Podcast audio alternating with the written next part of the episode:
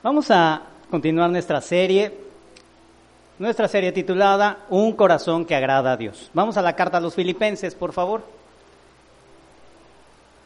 Filipenses capítulo 1. Vamos al verso 7.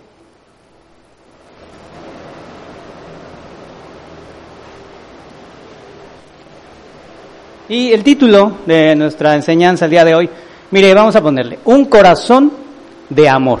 Estamos viendo el corazón que agrada a Dios, ¿verdad? Hoy vamos a ver un poquito acerca de ese corazón de, de amor, ¿sí? ¿Qué es ese amor que, que necesitamos sí aprender, hemos recibido de parte de Dios, pero también, pues, la Escritura, ¿verdad? Nos, nos sigue enseñando, nos sigue mostrando, ¿verdad? Ese ese corazón que le agrada a Dios es un corazón lleno de amor. Vamos a, a ver cómo, cómo, Pablo nos lo, nos lo presenta.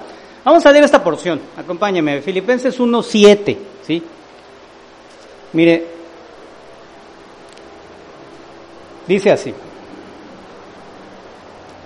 Como me es justo sentir esto de todos vosotros, por cuanto os tengo en el corazón y en mis prisiones y en la defensa y confirmación del Evangelio todos vosotros sois participantes conmigo de la gracia, porque Dios me es testigo de cómo os amo a todos vosotros con el entrañable amor de Jesucristo.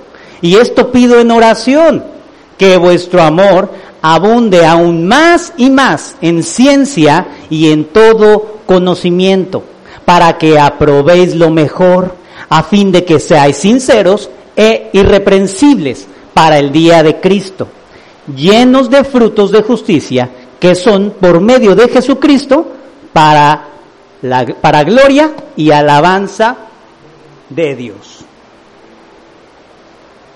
En esta porción, bueno, pues venimos viendo, ¿no? Cómo Pablo nos ha ido describiendo, hace ocho días nos describía cuál es nuestra posición que tenemos en Cristo, ¿verdad? Nos ha, nos ha descrito, eh, es más, nos ha hablado de esta comunión, ¿verdad? Lo que estamos nosotros gozando, disfrutando y ese, y ese corazón que busca estar en esa, pues, eh, hermanos, en esa unidad, la cual hace ocho, hace ocho días, ¿verdad? Hablábamos cómo, cómo eh, pues se va mostrando y se va manifestando en, en la iglesia, ¿sí? Y Pablo, eh, en esta parte, hermanos, vamos a ver cómo pues sigue describiendo nuestra posición, lo que Dios ha hecho en nosotros, pero también empieza a describir, fíjese, algo de cómo vamos ya a empezar a ponerlo en práctica, ¿sí?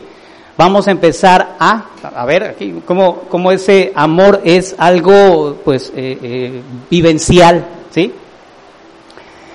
Vamos a entrar en nuestra porción. Mire, dice el verso 7. Como me es justo sentir esto de todos vosotros, por cuanto os tengo en el corazón y en mis prisiones y en la defensa y confirmación del Evangelio, todos vosotros sois participantes conmigo de la gracia.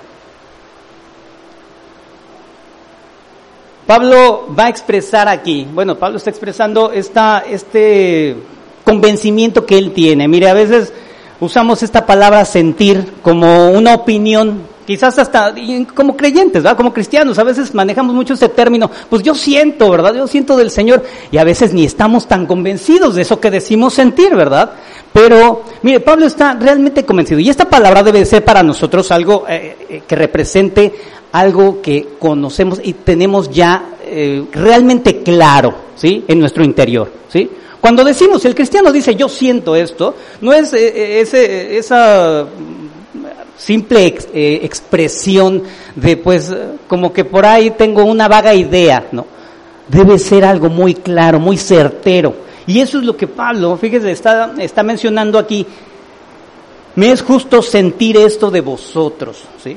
Y esta expresión de me es justo, me es como obligatorio, dice, dice en el término original, es como una obligación para mí, puesto que he visto que son creyentes que perseveran en la unidad y que han estado dando cuenta de ese, pues mire, esa obra que Cristo, que el Espíritu Santo ha hecho en cada uno de ustedes, ¿sí? Los filipenses han mostrado ese, ese amor unos por otros, han mostrado primeramente ese amor con Pablo, ¿verdad? Hablábamos esto hace ocho días, ¿sí? Ese cuidado que han tenido de él, ¿sí? pero no solo de él, sino cuál es su principal interés, sino toda la obra. Toda la obra de Cristo es lo que a ellos les preocupa. Y pues Pablo, bueno, pues ya venía ahí junto con toda esa obra, ¿verdad? Bueno, pues con él también hay que apoyarlo, ¿verdad? Y es lo que ellos estaban haciendo. No solamente por el hecho de que les cayera bien o fuera un individuo que les fuera afable, ¿verdad? Hablamos de esto, ¿no? Sino porque es un hombre enviado por Cristo, ¿sí? Y ellos están sirviendo a Cristo.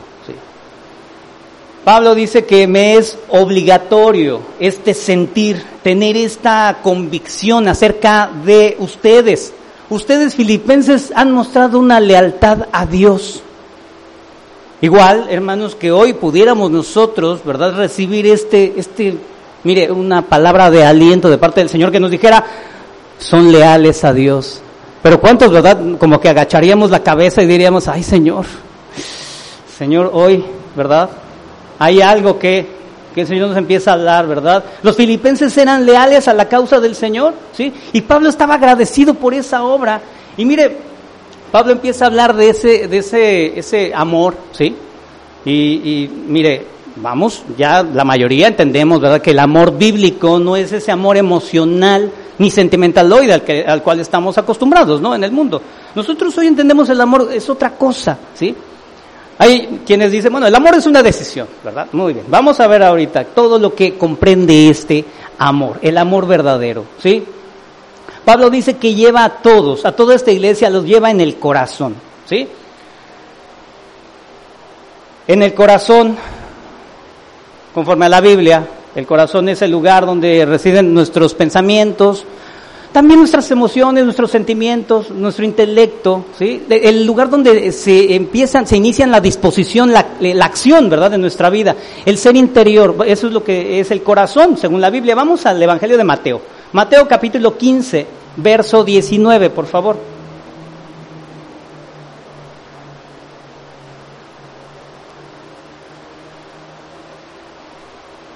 Nos lleva a todos en su corazón. Dice Mateo 15, verso 19. Cuando estemos ahí, indíqueme, por favor, hermano.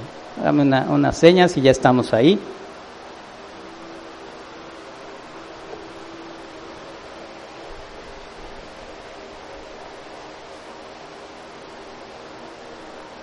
Nos dice, estamos ahí porque del corazón salen los malos pensamientos, los homicidios, los adulterios, las fornicaciones, los hurtos, los falsos testimonios, las blasfemias, ¿verdad? Vamos a Mateo 22, verso 37, por favor. Un poquito más adelante. Mateo 22, verso 37. Bueno, vemos que aquí está, es el lugar donde residen nuestro, nuestros pensamientos, ¿verdad? ¿Dónde están nuestras motivaciones? Ese es lo que llama la Biblia el corazón. Mateo 22, 37 nos dice, Jesús le dijo, amarás al Señor tu Dios con todo tu corazón y con toda tu alma y con toda tu mente. Estamos viendo entonces esta expresión del corazón no tiene nada que ver con esa emotividad ni ese ni esa eh, eh, eh, pues sentimentalismo verdad sino es el lugar donde Pablo está mencionando donde yo tengo ese convencimiento en mis pensamientos en el intelecto sí donde reside la motivación de mis acciones sí yo los llevo ahí sí Vámonos, eh, digo, poco a poco. Pablo está hablando de esta iglesia y mire, está mostrándoles quiénes son ellos, cuál es su posición. Porque viene una demanda. Mire, sí, esta iglesia es una iglesia muy amada por Pablo, es una iglesia amada por Dios, ¿sí? Pero esta iglesia, por supuesto, tenía también muy graves problemas, ¿sí? Como todos, como todas las iglesias, ¿sí? Pablo menciona, los llevo a todos en mi corazón. ¿Verdad? En el corazón y en dónde más. Dice, y en mis prisiones, en las prisiones, ¿verdad? La palabra prisiones nos habla de cadenas, ¿sí? Nos habla de grilletes. Pero Pablo está hablando, eh, sino de los, lo difícil que es estar encarcelado, ¿sí? Si alguien ha tenido la mala experiencia, ¿verdad? Bueno, la situación de haber visitado un reclusorio, muy difícil, muy triste esa situación, o tener a un pariente, un familiar en ese lugar, ¿verdad? O haya padecido estar encarcelado prisionero por alguna situación. ¿sí? Es terrible, ¿verdad? Todo esto. Pues Pablo está, fíjese, hablando de que también ellos están participando, mira, ahorita vamos a ver, participando en esas prisiones junto con él, ¿sí? En ese encarcelamiento, ¿sí? Pablo prisionero a causa de qué? Del evangelio, hermanos. A causa de lo mejor que un ser humano en este mundo pudiera hacer, a causa de eso él está recibiendo un, un mal pago, el peor pago que puede recibir cualquier persona. Pero aún con todo eso, Pablo está dando un mensaje de amor y de ánimo a esta iglesia, ¿sí? Y mire, sigue adelante Pablo. Ustedes están conscientes, ¿verdad? También de lo que estoy padeciendo en este encarcelamiento, justo o injusto, ¿verdad? Eso queda parte. Los sufrimientos que se experimentan en ese encarcelamiento y dice, y en la defensa y confirmación del Evangelio. La defensa y confirmación. La palabra defensa en el original es apología. Quiere decir una defensa legal, ¿sí?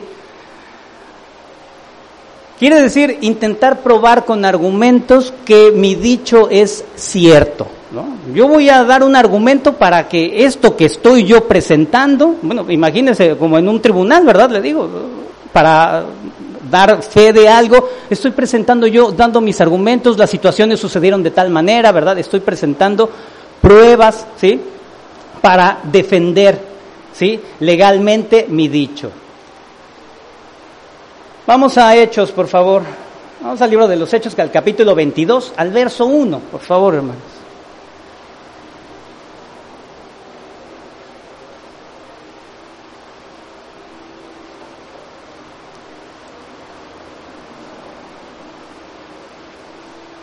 Hechos 22, verso 1 dice, varones, hermanos y padres, oíd ahora mi defensa ante vosotros. No, no vamos a entrar ahorita en este pasaje, pero ¿cuál era esa defensa sino hablar precisamente el mismo evangelio, verdad? Pablo estaba en todo momento y en todo lugar asediado y acechado por enemigos, enemigos de Cristo, enemigos del evangelio y de él personalmente él presentaba, dice, esa defensa legal, ¿sí? Esa defensa legal con argumentos, ¿sí? Que van al intelecto, ¿sí? Al entendimiento de las personas, ¿verdad? Porque nosotros tenemos una fe real, ¿sí? No tenemos una fe ciega, vivimos bajo esto, lo que es la palabra de Dios, ¿sí? La palabra es certera, es real y Pablo dice, con estos argumentos se presenta para defender no él mismo, sino la labor que él está haciendo. Al final Pablo no le importa su libertad, sí o no salga, esté pasando bien el tiempo o lo esté pasando muy difícil. A él lo que le importa es de que el Evangelio siga siendo predicado, ¿sí?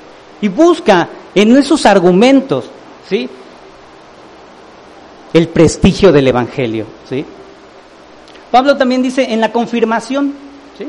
La palabra confirmación, fíjese, quiere decir eh, hacer una prueba final que nos dé la garantía, ¿sí? Cuando tenemos un hecho o una hipótesis, ¿verdad? Y nosotros podemos presentar una garantía final, ¿verdad? De que eso que dijimos o eso que está sucediendo es válido, es correcto, ¿sí? Como una certificación, ¿sí? Mire, vamos a ver qué dice el libro de los Hebreos, Hebreos 6, verso 16, por favor.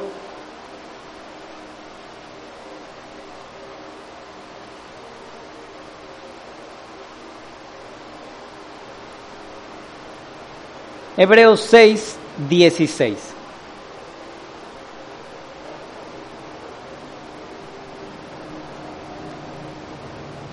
¿Estamos ahí? Nos dice, porque los hombres ciertamente juran por uno mayor que ellos, y para ellos el fin de toda controversia es el, es el juramento para confirmación. No hay nadie más a quien apelar. Y en ese momento, por Dios, ese, ese, eh, dice aquí, ese juramento, bueno, entregar algo que ya no tiene lugar a dudas, ¿sí? Es lo que va a dar ese cierre a lo que se ha expuesto. Una garantía legal. Bueno, ¿y qué está diciendo aquí Pablo con todos estos, estos términos? Estos términos tan cortos, ¿verdad? Que ya abundamos mucho. Pero mire, es muy importante porque Pablo en ese momento que está escribiendo la carta, quizás ya había presentado su defensa delante de las autoridades que lo estaban acusando, que lo tenían preso. Quizás ahí en Roma ya, había ya se había presentado esa defensa a él, defendiéndose delante del emperador, ¿sí? Pero también a la misma vez que estaba defendiendo su labor en el Evangelio, hermano, ¿sí? ¿Qué es entonces lo que está aquí haciendo Pablo? Se entiende que el Evangelio estaba siendo desprestigiado, ¿sí? estaba, estaba siendo puesto en duda, porque se decía que ponía en riesgo el, el ambiente en el cual el Imperio Romano vivía, ponía esa, esa manera de, de, de ellos, eh, su culto, sus, su manera de, de, adorar a sus ídolos, ¿sí? todo eso estaba poniendo un marco, ¿verdad? Que Mire, cuestionaba todo esto, el, Evangelio destruía todos estos principios, ¿sí? Pablo quita sospechas, quita toda duda. El Evangelio es Dios hablando, ¿sí? el perdón al ser humano, ¿verdad? Y esto es lo que él va y explica, porque Pablo no se defiende de ninguna otra manera. Pablo no dice, miren, yo no soy malhechor, yo jamás he robado, jamás he mentido, ¿verdad? No cita ninguna de estas situaciones. Pablo lo único que hace en esas defensas que él presenta es explicar el Evangelio, hermanos. Esto, hermanos, es lo, lo que hoy a nosotros pues eh, nos debe de dejar, ¿verdad? Esa, esa claridad. Porque, mire, Pablo menciona en este texto, en el verso 7, vamos ahorita, nos va a mencionar que somos participantes con él, ¿eh? Ahorita, ahorita vamos a entrar en eso defensa y confirmación del Evangelio. ¿Sí?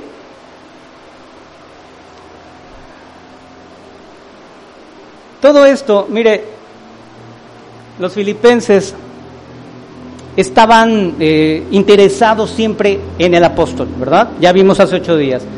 Cuidaban de él, ¿verdad? Buscaban la manera de, de asistirlo, ¿sí? Y, más adelante hoy vamos a ver cómo también eh, mandaron a un hombre, ¿verdad?, a ayudarle, ¿sí? Pues mire, todo esto, ¿sí? Habían orado por Pablo, ¿verdad? Esas oraciones por el apóstol. Oramos unos por otros, ¿cierto? Para esas dificultades que Pablo estaba pasando, él, el apóstol, el llamado por Dios, ¿sí? Pero ¿sabe qué también? La iglesia y cada uno de nosotros estamos llamados a participar de lo mismo, hermano. Vamos también en algún momento a tener que padecer ciertas cosas, quizás no todo, pero ciertas cosas padeceremos a causa del Evangelio, por ser creyentes, nada más, hermano. Porque a veces, mire, pensamos en pues, todos los beneficios del Evangelio, ¿verdad? Pero ¿qué tal las dificultades, verdad? ¿Qué tal ir y predicar a lugares donde, bueno, no nos aceptan y tendremos graves problemas. ¿sí? Los filipenses también tenían, fíjese, y se identificaban con Pablo, ¿sí? con esas aflicciones. Vamos a Filipenses 1.29, por favor. Mire, a veces tenemos un evangelio muy, muy suave, ¿verdad?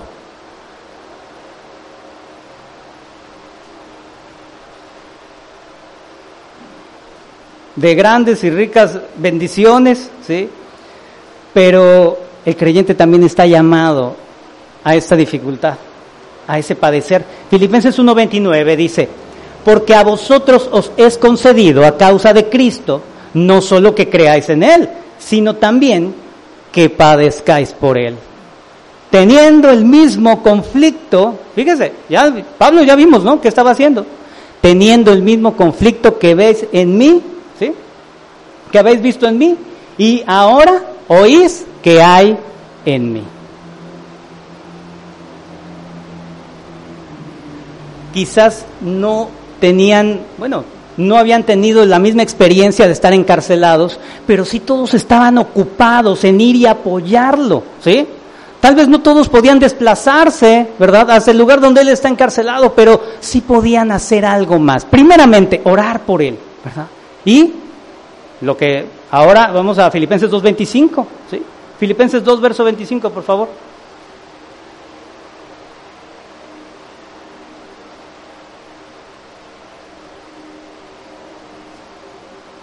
Estamos ahí, ¿sí? indíqueme por favor, hermano. Filipenses 2, 25. Te lo leo. Mas tuve por necesario enviaros a Epafrodito, mi hermano y colaborador y compañero de milicia, vuestro mensajero y ministrador de mis necesidades. Un hermano en Cristo, quizás un líder, ¿verdad? Quizás Epafrodito es un líder, pastor ahí en esta, en esta iglesia. Él se desplaza para llevar recursos y para llevar, ¿sabe qué? Principalmente su apoyo. ¿Cuántas veces decimos, bueno, pues mire, hermano, tienes todo mi apoyo moral, ¿verdad? Voy a orar por ti, pero ni hacemos nada ni le mandamos nada, ¿no? Al hermano, ¿no? Generalmente pasa así, ¿no? Y a veces ni nos acordamos, ¿no? Es, es triste reconocer esto, pero esta iglesia se ocupó de atender, y mire, no solo al, al apóstol, ¿sí? Ya vimos nuevamente, no es porque el apóstol era, era muy buena gente con ellos y se llevaban bien, era un enviado de parte de Cristo. Y ellos estaban en ese entendido, estamos apoyando esta causa, la causa del Señor. Y envían a un hombre para hacer su apoyo, para trabajar con él, ayudarlo en todo lo que él necesitara en ese encarcelamiento. Vamos a Filipenses 4.10, por favor. Filipenses 4, verso 10.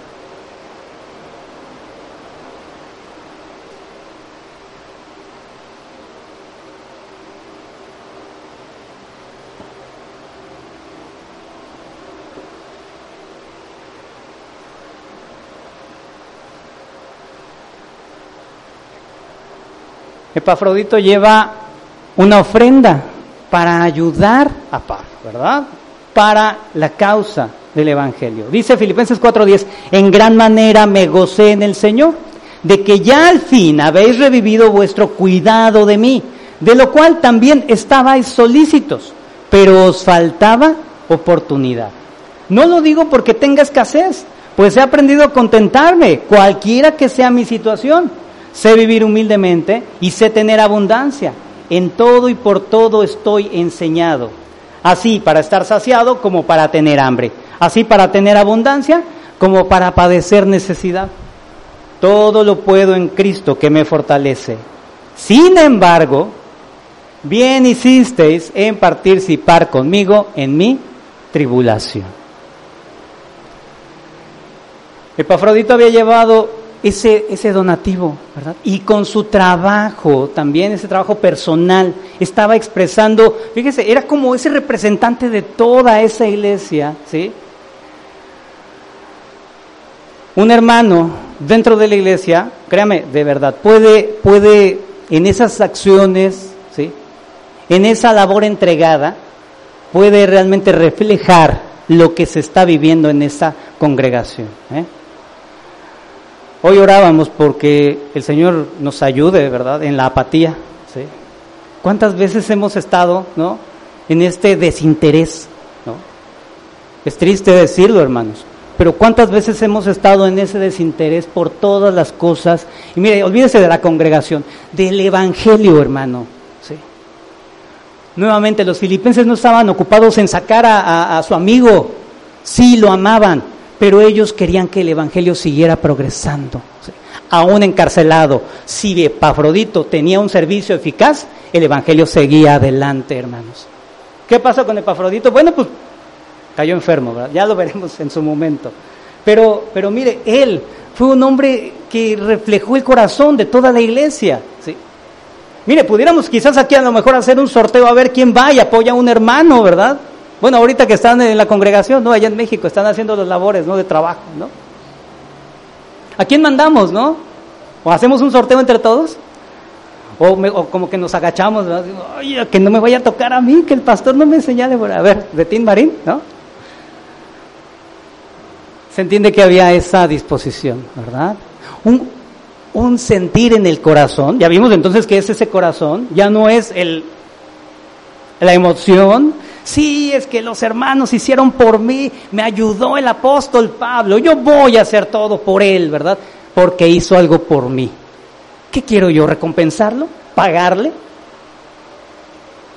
En el Evangelio nosotros estamos, mire, trabajando quizás sin ninguna recompensa, porque, porque esa recompensa ya la recibimos antes. ¿sí? Y hermano, ni siquiera veamos así lo que hacemos cada día para Cristo. Es una gracia, es una bondad de Él. Apliquemos en trabajar para Él, hermanos. Porque mire, dice, todo esto, Pablo veía que entre toda esa iglesia había una comunión genuina. Si se dispuso este hombre con todos esos recursos, mire, muchos o pocos, los que hayan sido, pero él se dispuso para ir y ayudarlo, reflejando ese corazón. Pablo dice, veo realmente comunión entre ustedes, veo un compañerismo, ¿recuerda la palabra? Compañerismo. Ya vimos que compañerismo vivimos aquí, ¿sí? No el del mundo, recordamos ese compañerismo profundo, ¿verdad? Ese compañerismo lo veo en ustedes y es real, es genuino. ¿Y saben qué? Les dice eh, Pablo, todos vosotros sois participantes conmigo de la gracia. Termina el verso 7 diciendo, todos vosotros sois participantes, ¿verdad? ¿Y en qué participamos? En la gracia. ¿Qué es la gracia? Bueno, la gracia, tenemos eh, es un, concepto muy amplio, muy rico. La gracia nos habla de, hermosura, de bondad, del el carácter de Dios mismo. Dios es gracia, ¿sí? Es amor, ¿sí? Es su cualidad, ¿verdad? De Dios, de, de Jesucristo, ¿sí? Nos habla de esa bondad. Esa bondad. Mire, ¿cómo nosotros la entendemos en, el Nuevo Testamento? Nosotros como cristianos, ¿cómo entendemos esa gracia, esa bondad? Que, ese concepto, ¿verdad? Que nos, nos, nos, llena. Hoy estábamos, ¿verdad? En la, alabanza igualmente. Dios en, su, en esa disposición extiende su bondad, ¿no? ¿Y qué hace esa bondad? Nos redime, ¿no? Paga nuestra maldad. Nos libera del castigo, nos saca, ¿verdad? De esa posición de las tinieblas que estamos, nos arranca y nos libera de ese castigo, ¿sí? Su bondad, hermano, mire todo lo que hace. Una vez que estamos ya liberados de eso, nos transforma. Va tratando. Hoy lo que usted está padeciendo, ¿verdad? Que, ay Señor, batallando, ¿verdad? Vea lo que es la bondad de Dios, esa gracia, hermano, el día de hoy, ¿verdad? Decimos, ay, me pesan las cobijas para levantarme, y al pastor, ¿verdad? Le pesan las cobijas para levantarse el domingo en la mañana, ¿no? Bueno, es una cosa insignificante porque qué tal cuando batallamos con tentación, con pecado, ¿verdad? Estamos entonces en esta parte, hermano, ¿sí? Siendo transformados, ¿sí? El Espíritu Santo, su obra, ¿verdad? Dinámica, dándonos esa, ese, ese poder, ¿no? Cada día, ¿sí? Impulsándonos. ¿sí? Y esa gracia nos va a hacer entrar a la gloria, ¿sí? Maravilloso, ¿no? Bueno, pues de eso, hermano, ¿sí? Hoy qué decimos? Bueno, esa gracia que es eh, soberana, ¿no?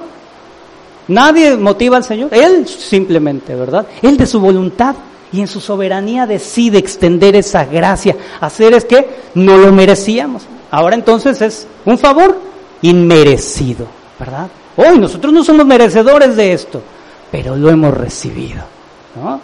El favor inmerecido, el amor de Dios a los que son indignos, ¿no? ¿En qué estamos entonces participando aquí con Pablo, verdad? Ese amor aquí nos está capacitando para la obra del Evangelio? ¿O para qué nos va a capacitar más el Señor?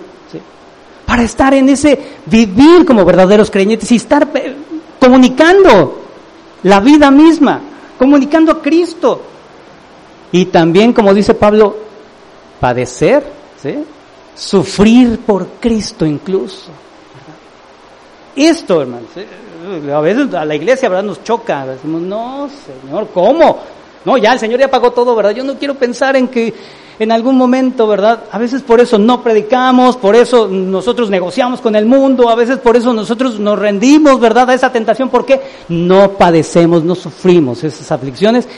El pecado, ¿verdad? No batallamos en esa tentación, ¿verdad? Nuestra carne, ¿verdad? No estamos ahí dispuestos, ¿verdad? Para sufrir así.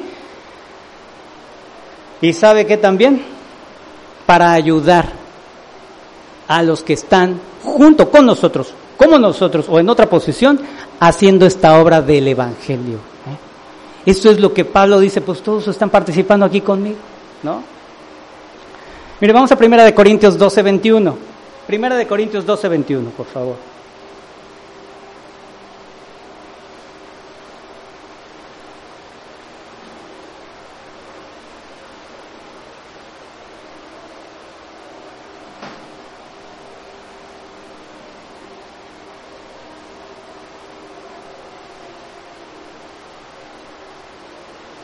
Todo lo que estamos haciendo está en esa, fíjese, la gracia de Dios obrando en nosotros. Pero debemos actuar en consecuencia de, y debemos actuar como una iglesia. Recordamos hace ocho días a quién estaba hablando. No está hablando de un perfeccionamiento ¿verdad? individual, ¿verdad? Yo, Señor, hazme. No, nos está llamando en conjunto, hermanos. En toda esta comunidad pequeña o muy grande, lo que seamos. Somos un cuerpo, hermano, y tenemos que trabajar todos juntos todos juntos trabajar. 1 Corintios 12, 21, ni el ojo puede decir a la mano, no te necesito, ni tampoco la cabeza los pies, no tengo necesidad de vosotros. Antes bien, los miembros del cuerpo que parecen más débiles son los más necesarios. Y a aquellos del cuerpo que nos parecen menos dignos, a estos vestimos más dignamente. Y los que en nosotros son menos decorosos, se tratan con más decoro porque los que nosotros son más decorosos no tienen necesidad. Pero Dios ordenó el cuerpo, dando más abundante honor al que le faltaba, para que no haya desavenencia en el cuerpo, sino que los miembros todos se preocupen los unos por los otros. De manera que si un miembro padece, todos los miembros se duelen con él. Y si un miembro recibe honra, todos los miembros con él se gozan. Y eso nos habla de que, pues mire, todos nos necesitamos unos a otros, ¿verdad? No hay aquí los supercristianos, ni los superpastores, ni los supermaestros, ¿verdad? Que hacen la obra solos, ¿verdad? Detrás del ministerio de Pablo estaban estas iglesias, estos hermanos, ¿sí? Igual aportando y colaborando para que esa obra se siguiera adelante, ¿sí? Todo esto, hermano, Pablo le sigue describiendo esta, esta parte de lo que es la iglesia, lo que son los creyentes, ¿verdad? y aquí específicamente los, los filipenses. ¿sí? En el verso 8, vamos a leerlo, dice, porque Dios me es testigo. Dice Filipenses 1.8, eh, porque Dios me es testigo de cómo os amo a todos vosotros con el entrañable amor de Jesucristo.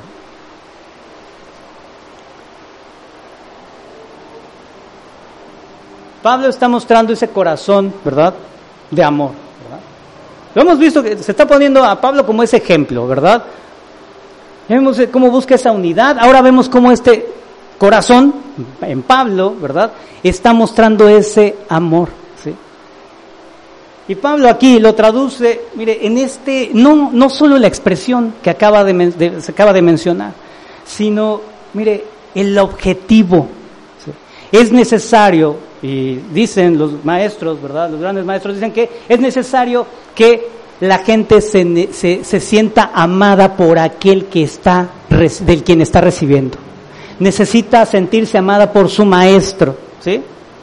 Mire, el objetivo es afirmarnos en la doctrina, afirmarnos en esta enseñanza, afirmarnos en la fe, ¿no? Podemos tener excelentes maestros, podemos tener excelentes hombres, que, mujeres que nos tracen la palabra, ¿verdad? Nos traigan una exposición maravillosa, ¿sí? Pero que vengan solamente como a cumplir un trabajo, ¿sí? Cumplir sus ocho horas, ¿sí? Cumplir una actividad más. Que no le importe la hermana o el hermano que está allá atrás, con un problema, ¿sí? Con una aflicción, con un pecado, ¿sí? Que le dé igual. No puede ser. Recordamos, ¿verdad? Hace dos, tres enseñanzas. No simplemente que venga y se enseñe la palabra, sino el que enseña tiene que, ¿qué, vimos? Edificarlo, ¿verdad?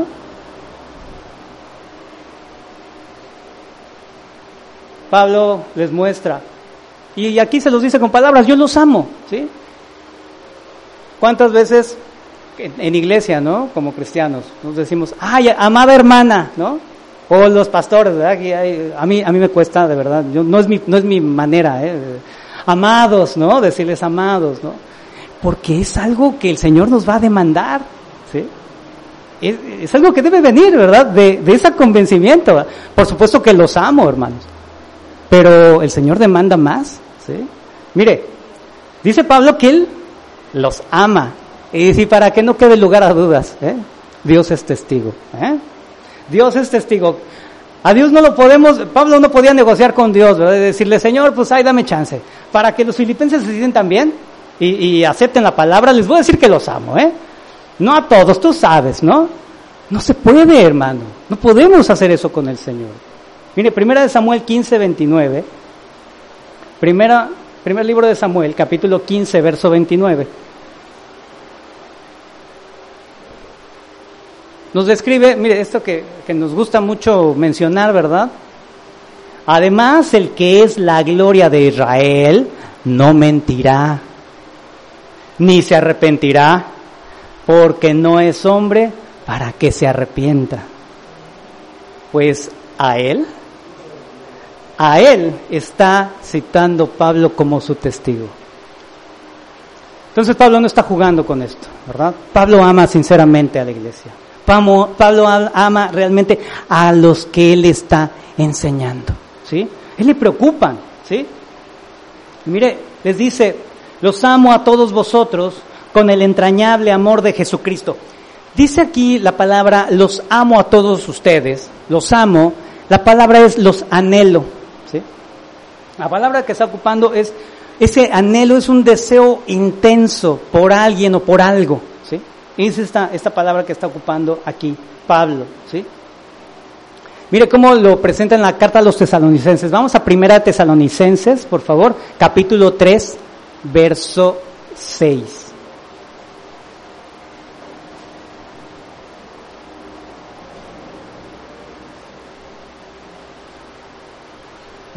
vamos aprendiendo este amor, ¿verdad?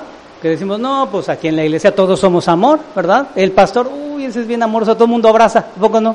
Todos los abracé ahorita en la entrada, ¿no? ¿Verdad que sí? ¿No? No, hermanos, nada, de, nada que ver, ¿no? El amor es, es algo, es otra cosa que nada tiene que ver con cosas del mundo. Dice 1 Tesalonicenses 3:6, pero cuando Timoteo volvió de vosotros a nosotros y nos dio buenas noticias de vuestra fe y amor, y que siempre nos recordáis con cariño, deseando vernos como también nosotros a vosotros.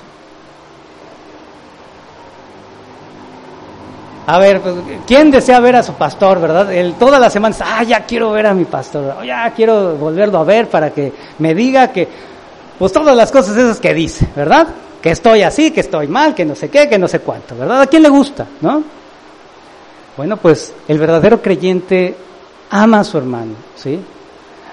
Y Pablo anhelaba volver a tener esa convivencia con los hermanos. Y nuevamente, hermanos, las iglesias no son lugares perfectos, ¿verdad?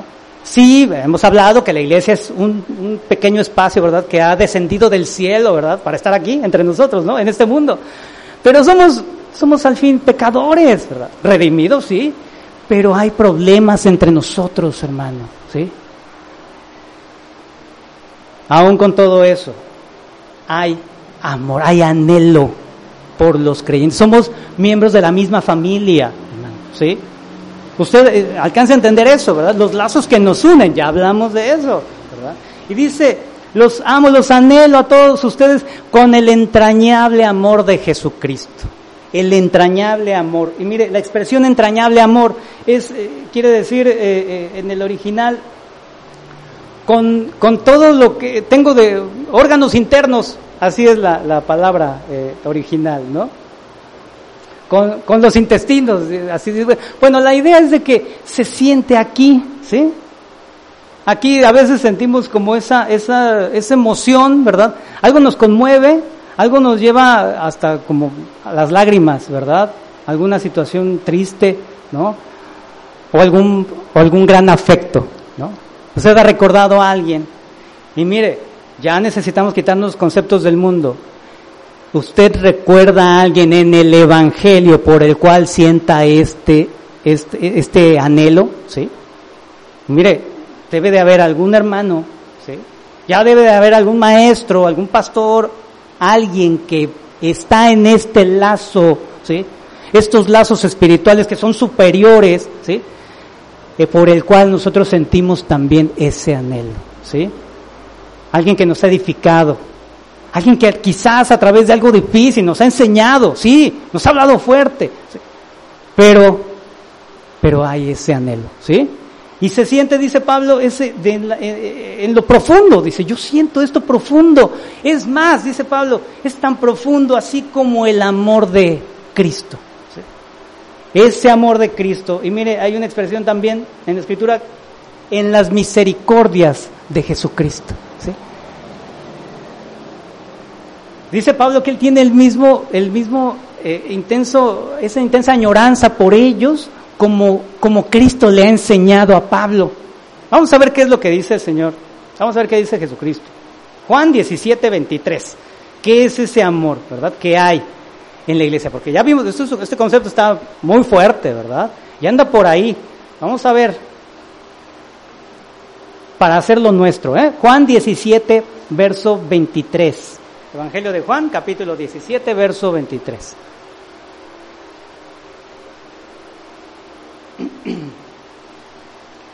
Yo en ellos y tú en mí, para que sean perfectos en unidad, para que el mundo conozca que tú me enviaste y que los, eh, como dice, y que los has amado. Los has amado a ellos como también a mí me has amado. Padre, aquellos que me has dado, quiero que donde yo estoy, también ellos estén conmigo, para que vean mi gloria que me has dado, porque me has amado desde antes de la fundación del mundo. Pero ¿qué decimos a veces con nuestros hermanos? ¿Qué decimos con la iglesia? Ay, pues no más un ratito, ¿no? Porque después, ay, ¿no? Bueno, habrá quienes tengan realmente conciencia, convicción de ese anhelo y de ese amor por, por su hermano, ¿sí? La mayoría batalla, la mayoría lucha, ¿verdad? Pero el Señor nos pone esa muestra. Queremos estar unidos, queremos estar juntos, ¿sí? Los hermanos. Y Pablo dice, yo así también. Y quiero imitar ese amor de Jesucristo con ustedes, ¿sí? Filipenses 4.1. Filipenses 4, verso 1.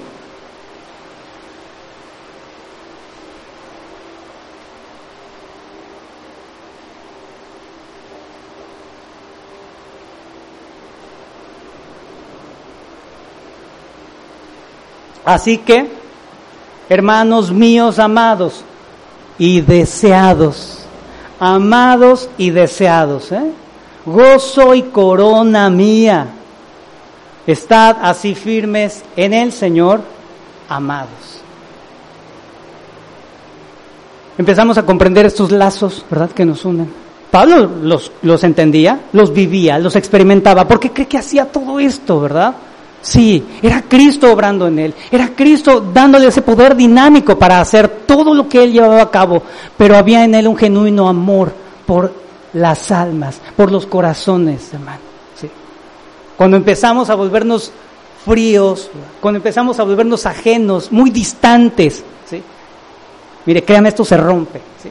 Y ya cada quien vive en su mundo, ¿sí? Entorpecemos el caminar de esta comunidad de iglesia que somos, hermano. ¿sí? Y mire, ahorita vamos a aprovechar para, ¿qué le parece?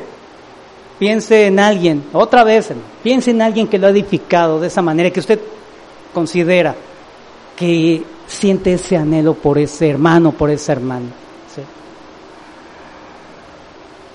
Quizás, bueno, no vaya a ir, ¿verdad? Hoy, no, voy a ir a abrazarle, voy a decir, bueno, orden, tranquilos. Sí, eh, será bueno en su momento, pero mire, vamos mejor a escuchar el consejo completo de Pablo, ¿sí? Piensen en aquel hermano, quizás no haya nadie, ¿verdad? Empecemos a procurarlo. Empecemos a procurar vivir ese amor genuinamente, hermanos. Un corazón que ama, ¿verdad? Un corazón de amor, ¿eh? es lo que estamos hoy, ¿verdad? Entendiendo. Y mire, en el verso 9 de aquí en adelante, lo que vamos a ver hoy, Pablo pues nos va ya a poner, fíjese, en esta, en esta parte del estilo de vida, de la manera de vivir, ¿sí? de ponerlo en práctica. ¿sí? En esta porción pequeña, ¿sí? mire, del verso 9, Pablo hace lo mejor, ¿verdad? Si yo amo a un hermano, una hermana, pastor, eh, maestro, ¿qué es lo mejor que puedo hacer por él? Ah, mandarle una ofrenda, ¿verdad? Bueno, quizás sí, ¿no? orar por él, hermanos. La oración, la oración, hermanos. El poder que tiene la oración, Y a veces, ¿verdad? Como pastores, ¿no? Nos decimos, no, el poder que tiene, y enseñamos de la oración, pero estamos en la situación difícil. Ay, Señor, ¿verdad? Y nos falta, ¿verdad? Y viene esa, esa, esa, inquietudes, ¿verdad? Pero orar, hermano, persistir en esa oración, ¿sí? Y Pablo, dice el verso 9, esto pido en oración, que vuestro amor abunde aún más y más. Abunde aún más y más en ciencia y en todo conocimiento, para que aprobéis lo mejor, a fin de que seáis sinceros e irreprensibles para el día de Cristo, llenos de frutos de justicia, que son por medio de Jesucristo, para gloria y alabanza de Dios. Es una sola oración esto, hermano, ¿sí? Eso es toda una oración. Bueno, por si usted hoy ya recordó por quién, ¿verdad? Es hermano, es hermana que, que siente esto. Vamos a orar que pues, tomamos este modelo, ¿verdad? ¿Qué pide Pablo en oración? Que siempre estaba orando, ¿verdad? Por, los, por, por la iglesia, por sus compañeros, ¿verdad? ¿Qué es lo que pide? Que ese amor, ¿sí? El amor, ahora sí, la palabra que ocupa aquí es el ágape, la palabra amor, ágape, ese, ese eh, eh, fuerte afecto, ¿sí? Un fuerte afecto por una persona y por el bienestar de esa persona, aun cuando, ¿sabe? Aun cuando represente limitar mis propios derechos, ¿sí? o padecer yo mismo para beneficiarlo. Eso es el ágape, eso es el amor. ¿sí? Yo sé que todos conocemos este concepto, ¿verdad? Muy bien. Pero es bueno repetirlo, ¿verdad? El ágape, ese afecto fuerte, intenso por una persona y por su bien, ¿verdad? Y esto generalmente describe el carácter de Dios. Esta palabra describe el carácter de Dios. Yo pierdo mis derechos voluntariamente por, por aquel que digo amar. Yo pierdo mis privilegios, ¿sí? cedo mis privilegios como le he dicho, a veces no cedemos ni nuestro lugar en la fila, ¿verdad? Ah, en, la, fila para lo que sea, ¿verdad? Decimos, no, yo aquí y nadie me mueve, ¿verdad? Ah, ya llegó la hermana fulanita, está formada ya 20 lugares atrás, ¿verdad? ¿Y qué le decimos? Véngase para acá. ¿Verdad? Le decimos, véngase para acá. Pero la metemos a la fila, ¿no? No, hermano. Yo tengo que dejar mi lugar. Y yo irme 20 lugares allá atrás, ¿verdad? Decimos, ay, el pastor, híjole, ahora sí. ¿verdad? Qué amor, ¿verdad? Nos cuesta mucho, ¿verdad? Mostrar esto, vivirlo realmente, genuinamente, ¿sí? En nuestras relaciones interpersonales y más como iglesia, ¿sí? Experimentamos poco ese amor. ¿sí? A veces exigimos más nuestros derechos, más el respeto por mí, por mi, por mi nombramiento, por, por la relación que tenemos, respeta esa relación, ¿no? Compórtate bien conmigo, ¿verdad? Sé gentil conmigo, ¿sí? El que ama incluso pierde sus propios privilegios voluntariamente, hermano.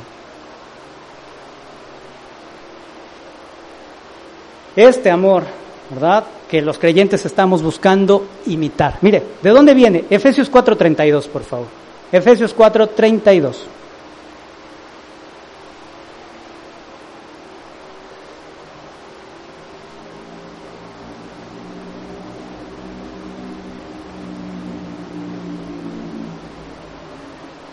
Me tienen que aceptar como soy, dice.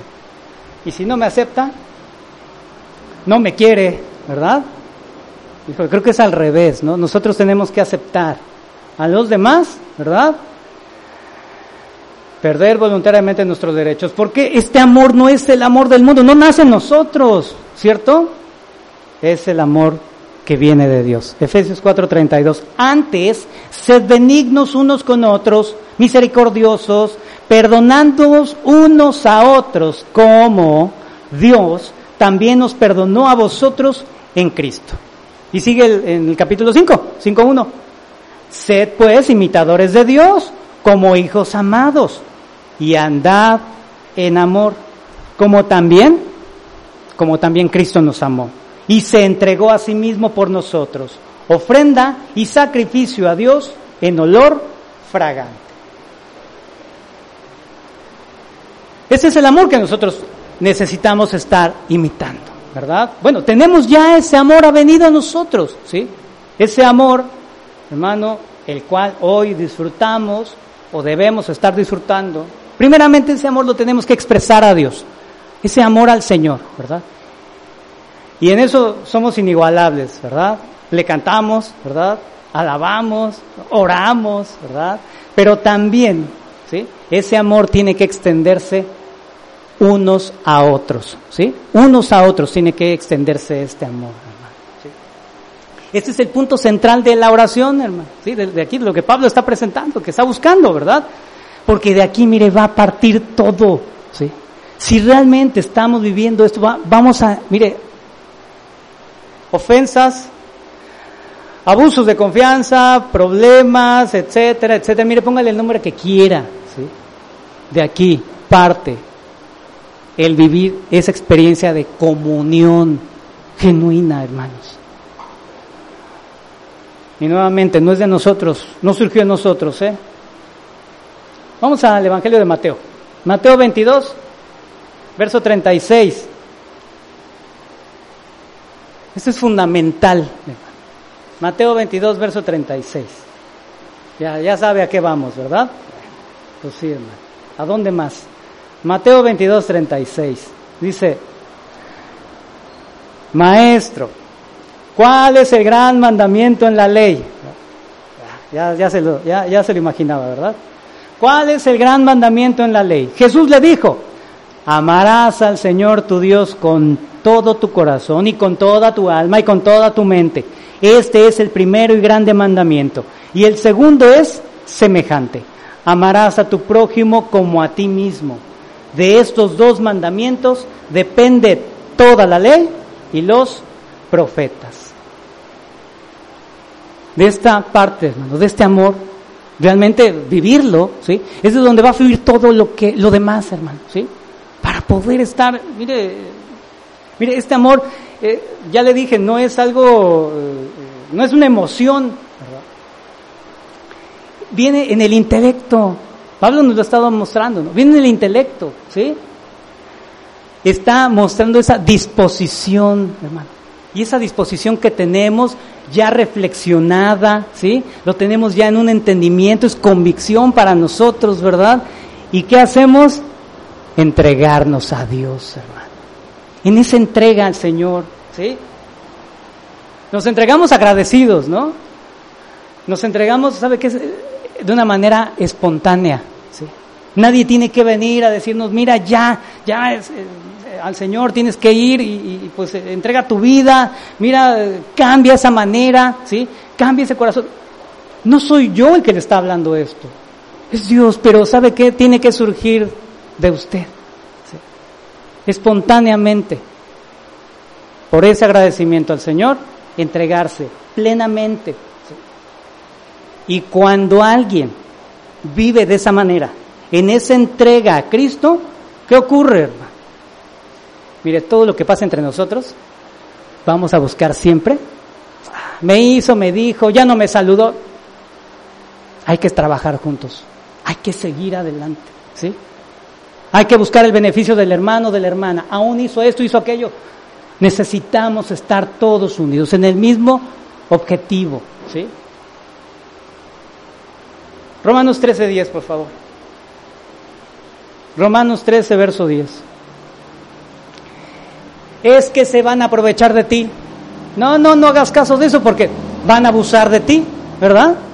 Si tú todo pasa, no, no, tú, a todos les, les dices que sí, no, no, no, están abusando de ti, ¿verdad? Ahorita vamos a ver eso, hermano. Ahorita vamos a ese punto, ¿eh? No crea. Pero el principio es esa entrega a Jesucristo. Hay alguien que vive en esa entrega a Jesucristo. Mire, Romanos 13:10, el amor no hace mal al prójimo. Así que el cumplimiento de la ley es el amor. Pero si el prójimo me hizo a mí mal, el amor no hace mal al prójimo, hermano. El mandamiento es para mí. Yo no sé qué haya hecho él o ella o ellos. El mandamiento es para mí. Segunda de Corintios 4, por favor. Mire, segunda de Corintios, en esta porción, perdón, segunda de Corintios 2, verso 4, en ese capítulo 2, acerca de, la disciplina, ¿eh? de, los conflictos en la iglesia, pero ¿cuál es el objetivo de la disciplina, hermano? Segunda de Corintios 2, verso 4. ¿Cuál es el objetivo de la disciplina? ¿Cuál es el objetivo de, de pues, que se, que se refrene esas malas conductas, ese pecado, cuál es, de señalarlo, denunciarlo, llevarlos a, la palabra, a un arrepentimiento, ¿verdad? El objetivo es la restauración. ¿sí? Todos podemos, todos estamos susceptibles de, de pecar, de fallarle al Señor. Pero también todos, fíjese, tenemos en la gracia la capacidad de ser restaurados. Segunda de Corintios 2.4 dice, porque por la mucha tribulación y angustia del corazón os escribí con muchas lágrimas, no para que fueseis contristados, sino para que supieseis cuán grande es el amor que os tengo. Pablo está hablando de esta situación de disciplina que se requirió en la iglesia. A veces pensamos que aquel que pone disciplina tiene mal corazón o tiene mala voluntad, ¿no? Hermano, no podemos ya ni siquiera percibir así, como le he venido diciendo, ¿no? Tenemos que cambiar ese, ese rollo, ¿no? Ese cambiar el chip entonces, ¿no? Cambiar ese concepto en el que estamos viviendo, ¿sí? Lo que a nosotros nos mantiene unidos es el Espíritu, somos la misma familia, buscamos en ese amor, ¿verdad? Y aun cuando haya habido situaciones difíciles, ¿sí? Pablo dice, yo les hablé quizás muy fuerte, pero todo fue con el propósito de restaurarlos. Segunda de Corintios 2.8. Mire cómo lo menciona aquí. Para aquel que ha pecado, no, nos menciona aquí quién, aquel que ha pecado, pero ha sido restaurado, ¿verdad? Quizás ha pecado y ha ofendido a la congregación. ¿Hemos sido ofendidos en algún momento? ¿Algún hermano en Cristo nos ha ofendido? ¿Qué es lo que pide Pablo? Segunda de Corintios 2.8, por lo cual os ruego que confirméis el amor para con Él. Confirmar, ¿sí? Reintegren oficialmente el amor a ese hermano, ¿sí? Ya no tengan esa, mala voluntad, esa mala intención con él, ¿verdad? A veces decimos, no, yo no tengo nada de eso, pero la indiferencia, hermano. Debemos procurar ese amor, ¿sí? Pablo dice, aquí ya ocurrió esa restauración, ¿sí? ¿Será cierto? Dirán por ahí algunos, ¿no? ¿Será cierto que a lo mejor ya se arrepintió? Pablo, ¿cómo sabe? ¿No? ¿Qué, qué dirían los corintios? ¿Cómo sabe Pablo? Les ruego, dice Pablo, que confirméis el amor para con Él. Es un mandamiento para nosotros, hermanos. Aún con todo eso, mire, y ese, ese ese amor, ¿cómo, ¿cómo, se muestra? En palabras, en actitudes. Ahorita Pablo lo está poniendo en palabras, ¿no? Palabras, actitudes, ¿no? En hechos, ¿no? Así es como se manifiesta entonces este amor, ¿verdad? Ya vimos de qué tamaño es ese amor, vamos viendo, ¿no? Fíjese, ese amor en, en palabras, ¿verdad? Palabras de ánimo, ¿no? Ahorita Pablo está, ¿qué es lo que busca Pablo? Que esta iglesia se afirme, ¿verdad? Y les dice, les amo, ¿sí? Pablo no dice palabras huecas, ¿no? Ya citó a Dios como testigo, ¿verdad? Y Pablo está mostrando cómo ama. ¿Y para qué está mostrando todo esto, hermanos? ¿Para que lo admiremos? para que digamos todos, qué pastor maravilloso tenemos, lleno de amor para con nosotros, para edificarnos, hermano.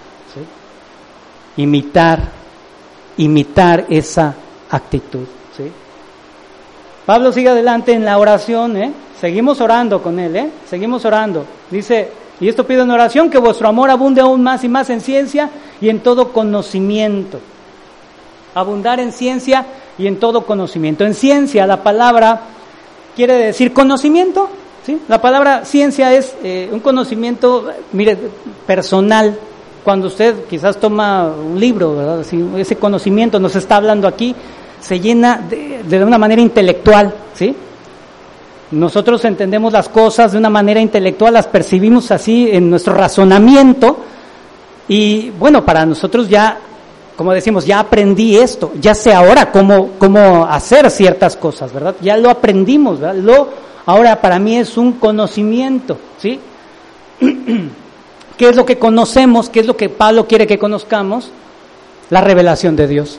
¿Sí? Es lo que él quiere, conocer más y más a Dios en Él, en su palabra, ¿sí? vamos a ir aprendiendo ese, la calidad del amor de Dios, ¿sí? de qué tamaño, cómo es, cómo es ese amor, ¿sí? lo vamos entendiendo y cómo debe de vivirse, ¿sí? lo vamos entendiendo aquí, ¿sí? y dice en ciencia y en todo conocimiento. La palabra conocimiento quiere decir una percepción o un discernimiento. Nos habla de una percepción moral o espiritual. ¿sí? Este conocimiento, este discernimiento nos hace espiritualmente sabios, vamos a ponerlo así. Esto, mire, nos va a permitir este, este conocimiento, discernimiento, si quiere ponerlo ahí en su nota, conocimiento, ese discernimiento, nos lleva, fíjese, a, a poder eh, percibir las cosas de una manera muy, eh, muy aguda, ¿sí? penetrar en lo que realmente está ocurriendo en una situación. ¿sí? A esto es a lo que nos lleva. Estos dos conceptos juntos, entonces están dando una dimensión más amplia al amor, ¿verdad? Entonces, esto ya definitivamente nos arranca de un concepto eh, simple de ese dar cariño, dar afecto, ¿no? O a todo mundo, el que te pida, ¿verdad? Hacer, dar y... No, nos hace personas sabias, ¿sí? Ese amor tiene que prodigarse de una manera sabia, con entendimiento. Hay gente en la iglesia que se comporta, quizás dice, con mucho amor.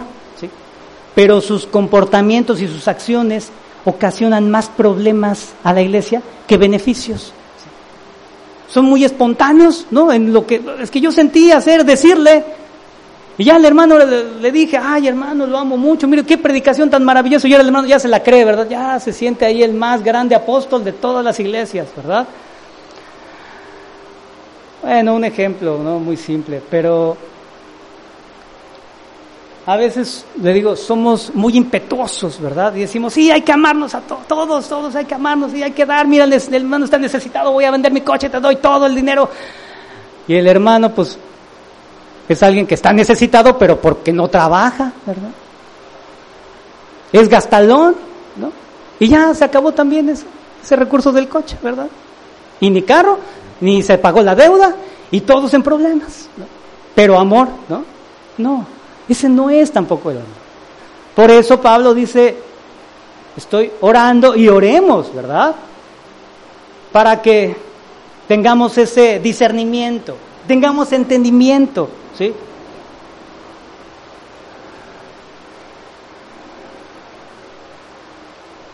Pleno conocimiento, hermanos, que este amor que hoy tenemos, porque también lo tenemos aquí, sea con pleno conocimiento ¿sí? y un discernimiento bien bueno, ¿sí? para que podamos entender las situaciones. ¿sí? Es importantísimo esto, hermano, en la iglesia. Y todo eso tiene, por supuesto, un objetivo. ¿eh? El verso 10, para que aprobéis lo mejor.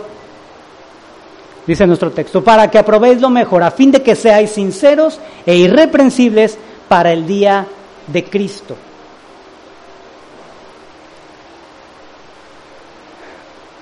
Aprobar lo mejor. Mira, la nueva versión internacional dice, para que disiernan, todavía, ¿verdad? Pues tengan discernimiento, para que disiernan lo mejor, que es lo superior, disiernan lo excelente, ¿sí? Escojan, tomen decisiones. No solamente nos dejemos llevar por lo que se ve por encima. Puede haber gente que, que se comporta muy amable, muy afable con nosotros, pero quizás no hemos podido descubrir esas las intenciones, quizás tenga otras intenciones para con nosotros, para con la iglesia, ¿sí? Pero eso quién lo va a dar? El Señor, ¿sí? Estamos nosotros orando en este sentido, ¿sí? Si lo estamos haciendo, Pablo dice, vamos a poder aprobar, vamos a poder nosotros discernir lo mejor, lo superior, ¿sí? Quizás no va a ser lo que ya hayamos pensado. Generalmente pensamos que lo mejor es lo que yo ya aquí traigo, ¿verdad? Lo mejor que puede pasar es este plan. Yo ya hice mi plan, Señor, mira aquí es esto, esto, esto, yo sé que es lo mejor que puede pasar, ¿verdad? Llevémoslo al Señor, llevémoslo delante del Señor, porque generalmente eso no es, no es lo mejor que puede uno recibir. ¿Sí? Lo superior, lo excelente. Mire, vamos a Filipenses 4.8, por favor.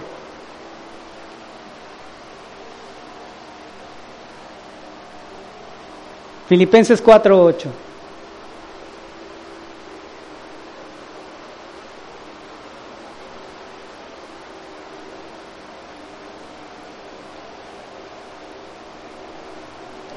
Mire lo que realmente es excelente, superior, lo que vale la pena, hermano. Aquí Pablo nos lo describe.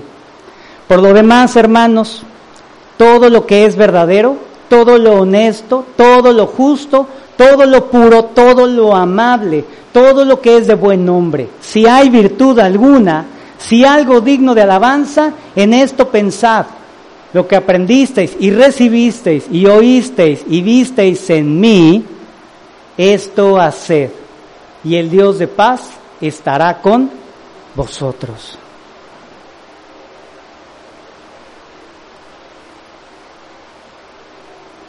A veces estamos pensando en ese eso bueno.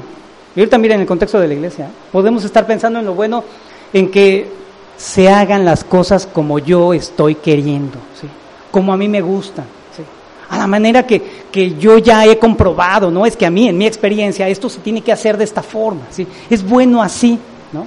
Para mí, por supuesto, ¿qué diremos, no? A mí me gusta que se hagan las cosas de color azul, ¿verdad? Pero llegamos aquí y todo eso es de otro color, ¿sí? Quizás no estamos considerando estos bienes superiores, hermano, ¿sí? Lo bueno, lo justo, lo puro, lo amable. Debemos siempre estar pensando esto por encima de nuestros propios intereses, hermano.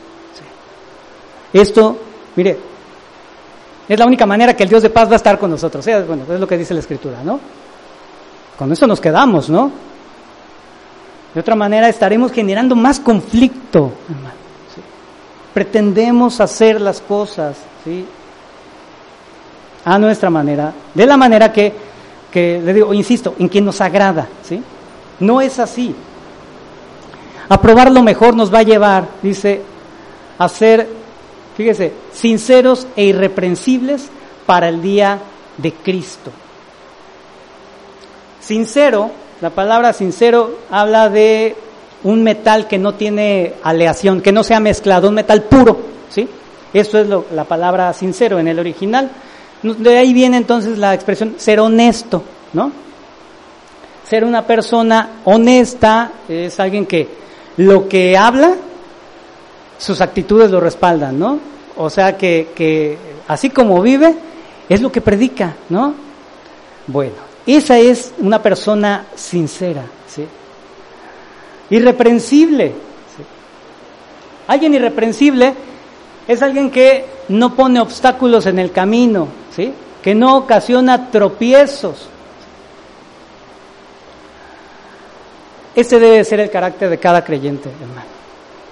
Alguien que sea una persona, pues, transparente, ¿sí? con la cual nosotros sabemos, ¿verdad? como decimos, a qué nos atenemos, ¿verdad? Sabemos en quién contar. ¿sí? No nos va a poner una cara y después nos va a decir, bueno, pues ¿qué crees que ya no se pudo? O ya te quité, ¿verdad? O ya abusé de tu confianza, ¿sí? Ese no es alguien honesto, ¿verdad? Bueno, obviamente, ¿sí? Ese no puede ser el carácter de un hijo de Dios. Alguien irreprensible, alguien sincero, ¿verdad? Porque ese carácter, miren, no solamente es para que estemos en un buen ambiente aquí entre nosotros, porque ¿cuál es el objetivo supremo, hermanos? ¿Cuál es el objetivo supremo que tenemos los creyentes? ¿Llevarnos bien? Ya vimos el compañerismo, ¿verdad? El compañerismo que tenemos no es como el del mundo, no es porque estamos aquí todos juntos para, para estar pasando un buen rato, ameno, ¿verdad? Muy a gusto, ¿sí? Y salir bien eh, reconfortados, ¿verdad? Estuvimos, tuvimos una bonita convivencia, ¿verdad? ¿Para qué estamos aquí, hermano? ¿Cuál es el objetivo de, esta, de este compañerismo, hermano? Dice Pablo, estamos nosotros siendo preparados para el regreso de Cristo. Entonces no es cualquier cosa, ¿verdad? Este llamado, ¿sí? Para el día de Cristo, cuando Cristo vuelva, ¿sí? Mire, el carácter de, de nosotros, el real, ¿eh? El genuino, se va a mostrar, ¿sí? Va a salir. Por mucho que hoy estemos buscándole, ¿verdad? Aquí a acomodarnos unas máscaras, caretas, ¿verdad? Y decir, ay, es que soy eh, sumamente espiritual, soy sumamente eh, eh, cristiano, ¿verdad? El verdadero carácter se va a mostrar. Entonces, ocupémonos, ¿sí? Pablo dice, sinceros e irreprensibles, porque Cristo volverá. Cristo volverá, hermano. Y eso es lo que anhelamos todos, ¿cierto? ¿Anhelamos que Cristo vuelva o todavía no? Estamos anhelando esto, ¿cierto? Pues ese anhelo, hermano, se muestra viviendo, ¿eh? Viviendo esto. A veces parece como que no queremos que venga, ¿verdad? Que nos va a encontrar con la casa revuelta, ¿no? Todo patas para arriba, ¿verdad? Todos despeinados, ¿verdad? Nos va a encontrar no sinceros, ¿verdad? Y no irreprensibles, ¿no? Parece que estamos como que aplazando eso. Es algo urgente, hermanos. Esta iglesia dice, y toda esta comunión, ¿verdad? Dice el verso 11, esté llenos de frutos de justicia, que son por medio de Jesucristo, para gloria y alabanza de Dios. ¿Cuál es el objetivo, hermano? Que haya, mire, esa, esa, pues, ¿qué, hacemos en, los árboles frutales? Los cosechamos, ¿verdad? Que haya esa cosecha, ¿sí? De fruto, ¿no? No un frutito ahí, pues, eh, escaso, ¿verdad? ¿Qué está uno esperando? ¿Verdad? Imagínese usted, eh, eh, no sé si usted ha sembrado en su casa o en algún lugar, en algún huerto, ha sembrado usted un árbol, ¿no? Y a usted ya le produjo fruto, ¿sí? Quizás ya le creció. Ese es el anhelo de todo mundo, ¿verdad? ¿Para qué sembramos nosotros algo? Porque nos lo imaginamos, ¿verdad? Ah, ya traje, mira, compré un limón, ¿verdad? ¿Y qué vemos de limón? Una varita así, toda ahí, ¿no? Y la, ahora le métela a la tierra, ¿no? Años para que produzca, ¿verdad? Aquí los mangos, ¿verdad? ¿Cómo dan? ¿No? ¿Qué quisiéramos nosotros, verdad? Que lo que nosotros hemos plantado, ¿verdad? Ese arbolito, esa plantita, esa ramita que metimos ahí a la tierra, nos produzca como un mango de aquí de los que tenemos, ¿verdad? Aquí en Acapulco. Que se caen, ¿verdad? Se caen del árbol, ¿no? Frondosos, abundantes, ¿verdad? Se caen solos, ¿verdad? El Señor, créame, espera, espera una cosecha. ¿eh? Vamos a Gálatas 5:22, por favor.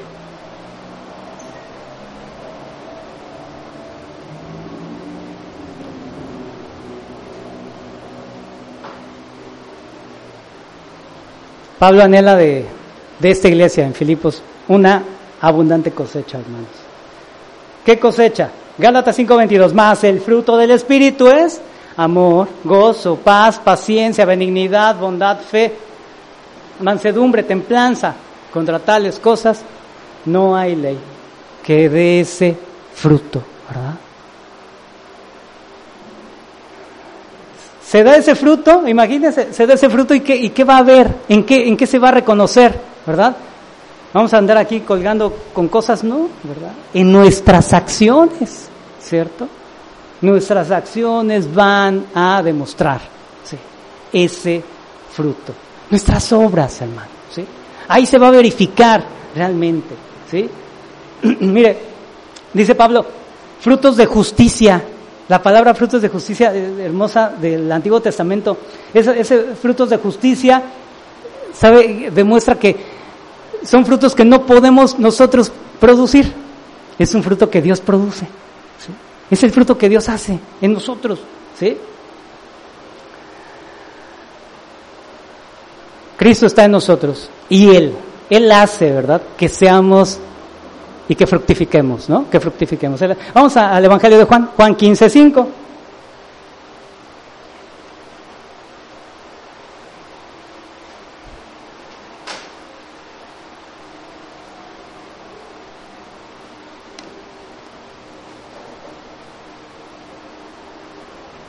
Yo soy la vid, vosotros los pámpanos. El que, el que permanece en mí y yo en él, este lleva mucho fruto.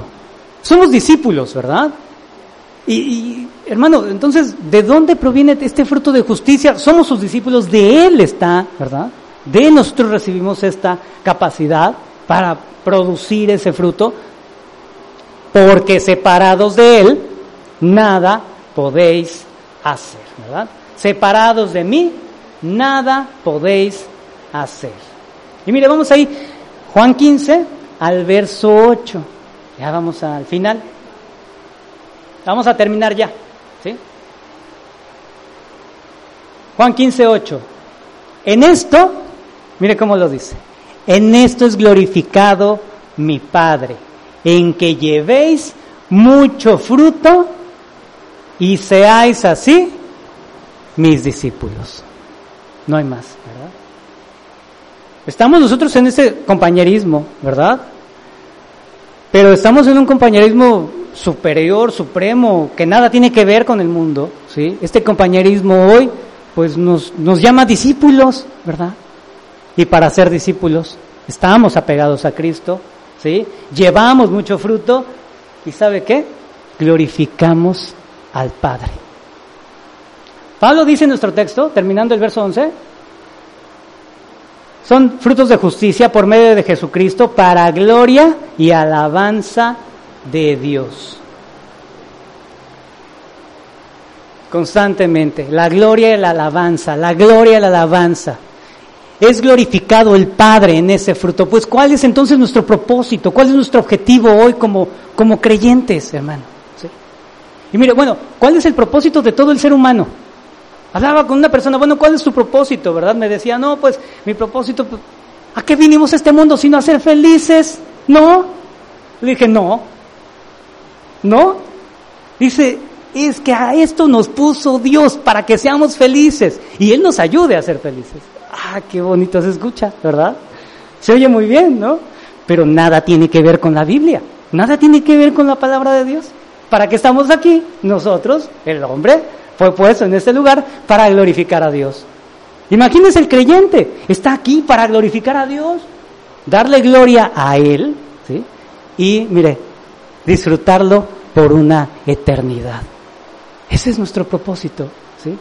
Por ahí todavía surja, ¿no? Alguno, pues ¿para qué estaría aquí en esta tierra, Señor? Dime mi propósito, muéstrame, Señor, ¿verdad?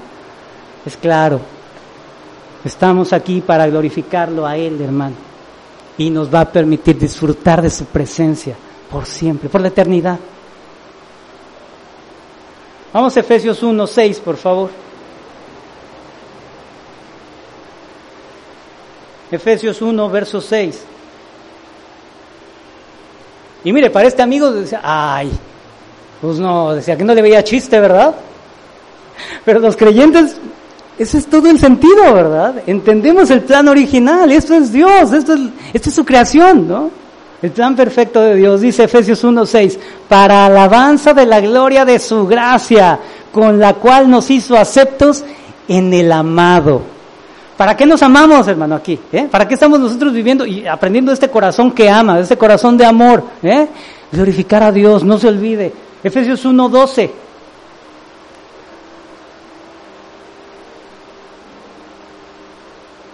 A fin de que seamos para alabanza de su gloria, nosotros los que primeramente esperábamos en Cristo. Vamos al 14 también, que es las arras de nuestra herencia hasta la redención de la posesión adquirida para alabanza de su gloria. Y, digo, los creyentes esto nos llena, ¿verdad? Decimos, Señor, pues, ¿no? Nos quedamos sin palabras, estamos aquí para ti, ¿sí?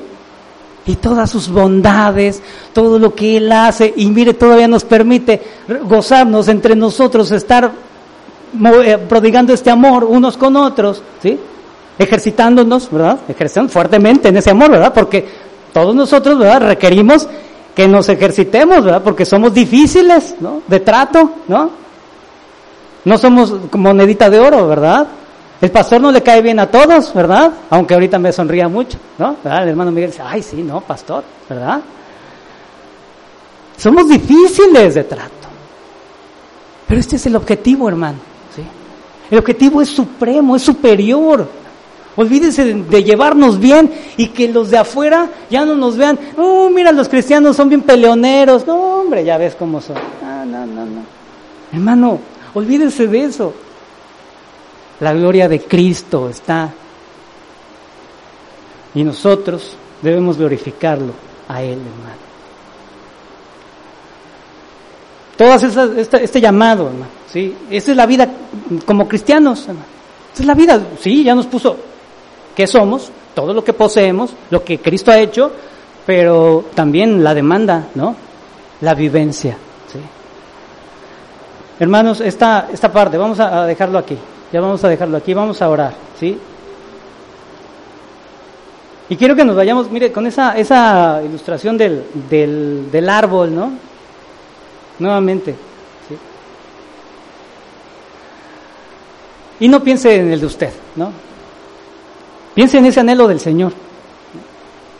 Y mire, no lo quiero llevar aquí a, a empujarlo, ¿verdad? Ni presionarlo, ¿no?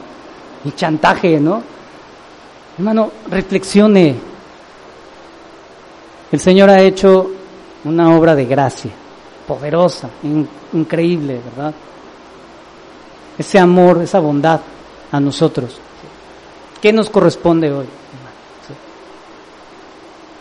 Estamos hoy ya, fíjese, nos, ha recompuesto al plan original. No todos tienen ese privilegio, ¿se acuerda hace ocho días? No todos tienen ese privilegio, hermano. Hoy tenemos un gran compromiso, una gran responsabilidad con el Señor.